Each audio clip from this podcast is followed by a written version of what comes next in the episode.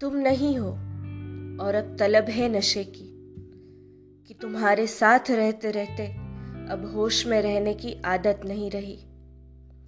વેલ આ મેં નથી લખ્યું ફેસબુક પર એક કિતાબગંજ કરીને બહુ જ સરસ પેજ છે એના પર મેં હમણાં જ વાંચ્યું અને મને થયું કે મારી જે કવિતા છે એનું પોડકાસ્ટ બનાવી દઉં કેમ કે એનો ભાવ પણ કંઈક આવો જ છે તમે જ્યારે કોઈને બહુ જ પ્રેમ કરો ને ત્યારે ઘણીવાર તમને ખબર નથી રહેતી અને તમે ઘણા બદલાઈ જાઓ છો.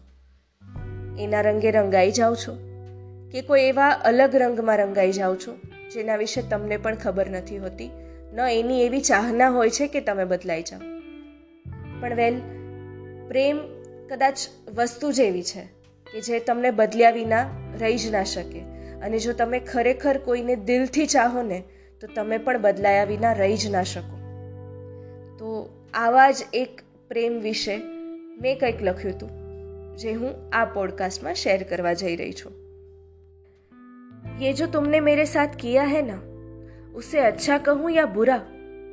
समझ नहीं आ रहा जब तुम नहीं थे मेरी जिंदगी में तब एक बेनाम सी कमी थी मेरे जीने में हाँ लेकिन अब जो तुमने आकर मुझे पूरा किया है उसके बाद मैं मैं ही नहीं रही उसका क्या? क्या क्या हिसाब रखूँ मैं? उन शामों के जब तुम्हारे साथ इस शहर की सड़कों पर चली थी,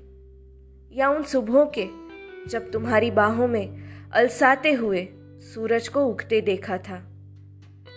उन दोपहरों के जब तुम्हारे कंधे पे सर रखकर ऐसे सोई थी कि जब उठी तो ध्यान ही नहीं रहा कि शाम हुई है या दूसरा दिन निकल आया है, या उन रातों के जिनमें हमने दुनिया भर की बातें की थी। खैर, जाने दो। इतना गणित अगर मुझे आता तो चार्टर्ड अकाउंटेंट ना होती मैं। मगर हाँ उन लम्हों का हिसाब मुझे जुबानी याद है, जो मैंने तुम्हारे मिलन की तड़प में गुजारे हैं।